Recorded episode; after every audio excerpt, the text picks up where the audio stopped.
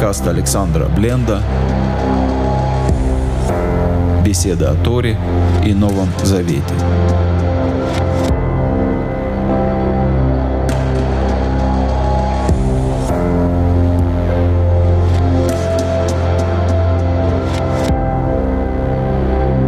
Шалом, дорогие друзья! С вами Александр Бленд. С Божьей помощью на радио Эль Хай мы с вами сегодня поговорим о последней недельной главе книги Берешит, недельной главе Ваихи. Эта недельная глава содержит особенно много благословений. Она почти вся посвящена благословениям. Сначала мы читаем, что Яков благословляет Иосифа, Ефраима и Минаше. Затем мы читаем, что Яков собирает всех своих немолодых уже сыновей, это не дети, это уже взрослые сыновья, можно сказать, собирает первое собрание народа Израилева и благословляет каждое колено по своему благословению. Но эти благословения, если мы на них посмотрим, не очень похожи на благословения, которые мы привыкли видеть. Это не благословение «Будь здоров, желаю счастья в личной жизни, пусть у тебя будет много денег, чтобы ты процветал, или чтобы у тебя не болели зубы. Таких благословений почти нет. Благословение, которое дает Яков, это какие-то инструменты, советы, которые он дает своим сыновьям для того, чтобы раскрыть их потенциал положительный, или наоборот, для того, чтобы не раскрывать их потенциал отрицательный. Ведь способность человека не навредить себе это тоже большое благословение. Яков начинает с того, что он благословляет Ифраима и Минаше. Это не просто благословение. Яков говорит, во всех поколениях народа Израиля всегда будут благословлять сыновей, пусть поставит тебя Всевышний, как Ефраима и как Минаше. И поныне это так, когда я прихожу домой, и ко мне подходит мой сын, я благословляю его, да благословит тебя Всевышний, и поставить тебя как Ефраим и как Минаши. Девочек мы благословляем и говорим, пусть ты будешь как Сара, Ривка, Рахель, Лея, пусть тебя Всевышний сделает такой. Мы не говорим про сыновей, будь как Авраам, Ицхак и Яков, как Аарон и Маше, как царь Давид, ничего такого. Мы говорим, как постановил, установил традицию про отец Яков, будь как Ефраим и Минаше. В чем такая особенность Ефраима и Минаше, что их именем Иосиф, Иосифу говорит, Яков будут благословлять в Израиле. Мы очень мало знаем об этих людях. Почти ничего. Что мы знаем об Ефраиме и о Минаше? То, что они дети Иосифа, что они выросли в Египте, это первая причина. Умение вырасти детей, которые даже в чужом окружении, даже среди неверующих, инаковерующих, противостоящих сохраняют свою веру, сохраняют свое воспитание. Сила Ефраима и Минаше – способность быть чужаками и оставаться чужаками, сохранять свою культуру, свою веру, веру своего народа, даже когда ты царедворец в Египте, египетская культура так привлекательна и так здорово в нее окунуться и стать, наконец, своим. Еще одна причина благословения как Ефраим и Минаше, которую объясняют мудрецы, это то, что впервые в истории во всей книге Берешит впервые дед благословляет внуков. Говорят, неоднократно приходилось это слышать,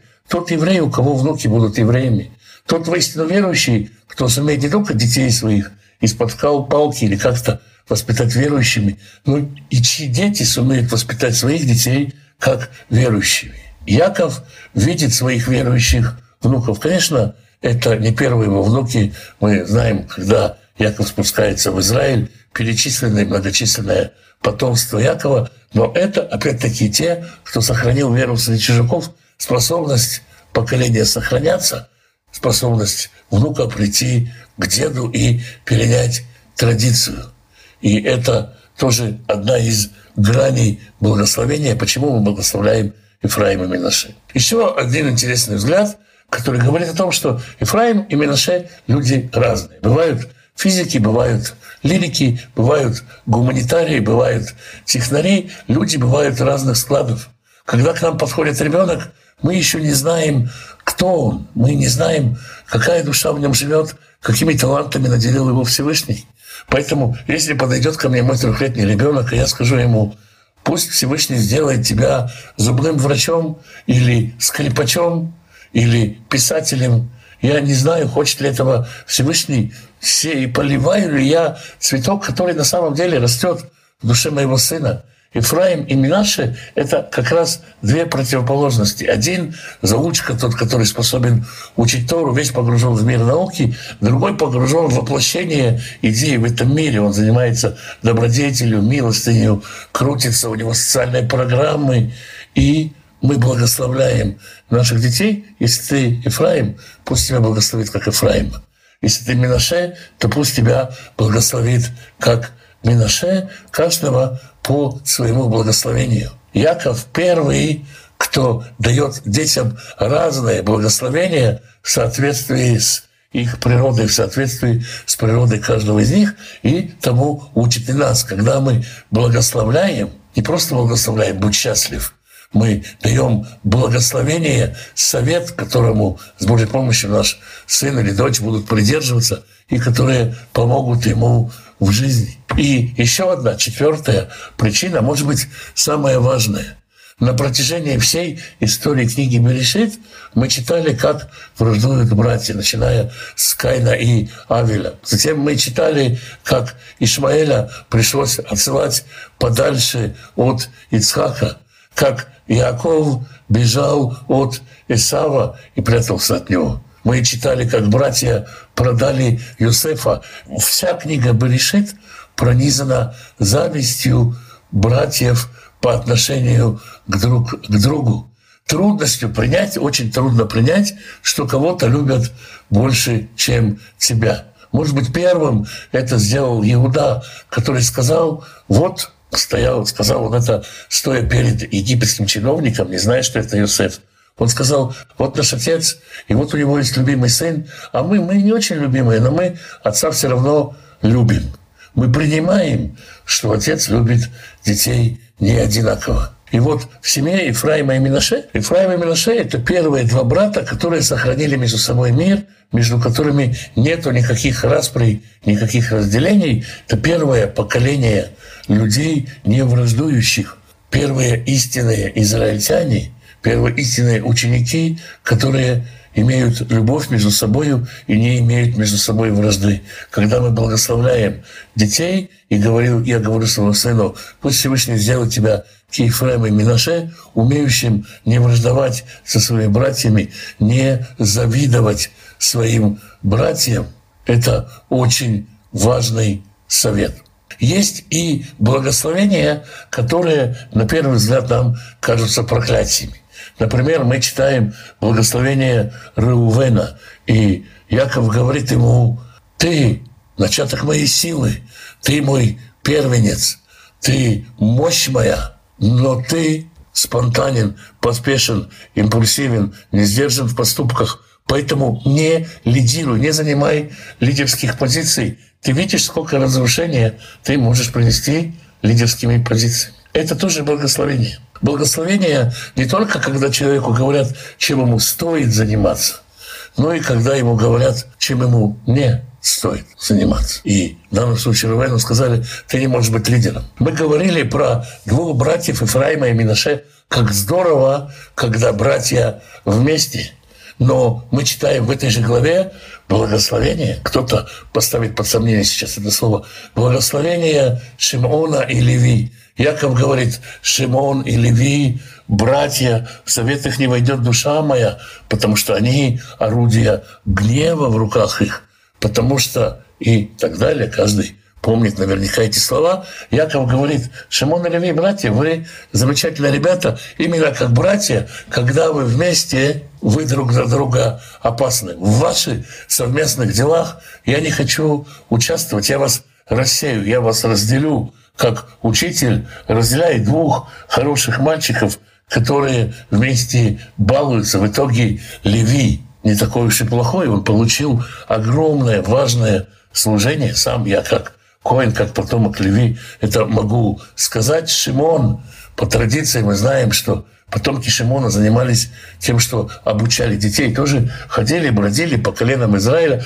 Колено Шимона со всех сторон окружено на карте коленом Иуды. Оно как изолировано от всех. Замечательные ребята по отдельности. Вместе не дружите, пожалуйста. Будьте братьями, но не начинайте совместных мероприятий. Это тоже важный совет, важная рекомендация на жизнь. Это та часть благословений, в которых Яков говорит, как, собственно, оставаться благословенным, как это благословение хранить. И только четвертому своему сыну, Иуде, Яков говорит, Иуда и духа Ахиха, Атая духа Ахиха, Тебя, братья, рукоположили. Слово «Иуда» Яков игрой слов связывает со словом «яд», возлагать руку на кого-то. Тебя, братья, назначили лидером. Ты сам выделился лидером из толпы. Это не только указание Иуде, это указание в данном случае всем братьям, всему Израилю, что по своим лидерским качествам – по своим способностям брать ответственность в критических ситуациях, лидер определяет. Благословение – это таким образом не перевод, ну, когда мы читаем слово «благословение», перевод русского слова, перевод латинского слова «benediction» – благословить, говорить хорошие слова. Поздравляем с днем рождения, желаем счастья в личной жизни, пух. Это благословение на русском языке. Благословение на иврите – это слово браха, слово соединять, быть коленцем. Это то, что дает человеку инструменты быть присоединенным ко Всевышнему. Если для Ефраима и Минаше главное – это единство – это отсутствие вражды. У Шимона и Левии между собой вражды нет. Они отлично между собой ладят, но это нехорошо для окружающих. Поэтому Яков говорит, я вас таких дружных разделю, и это тоже благословение. И природа благословения заключается в том, что не все благословляются одинаково. Кому-то быть вместе, кому-то быть по отдельности. Авторитет отца, вождение духа, которое было у Якова, раскрыло это. И эта глава не только содержит благословения, которые важны, полезны, интересны, которые загадочны и непонятны, потому что Признаюсь честно, и не только я, а любой, кто читал эту книгу, может сказать, благословения написаны непонятным, очень красивым, поэтическим языком, когда читаешь, и ух, захватывает дух, но не все понятно, что у них написано. Благословение — это наше видение в отношении каждого из детей, его развитие, его природы не нашей, а его природы – это то, что мы в нем увидели. Это его, это помощь ему узнать, что он такое, и рассказ не то, каким быть, а о том, как быть, о том, как жить с Богом, как сохранять отношения с Богом, и что для этого нужно в очень-очень практических вещах на уровне быть вместе или держаться поодаль, лидерствовать, или не лидерствовать. Самые практичные советы, которые становятся благословениями в устах Якова. Вот таков один из важных уроков нашей недельной главы. Святой Благословенный благословит всех тех, кто изучает Его Слово, ищет Его лица, живет по Его заповедям или только знакомится с ними. Благословит вас и дома ваши – всех, кто с вами, всем изобилием своих благословений. С вами был Александр Бленд. Спасибо, что вы меня слушаете.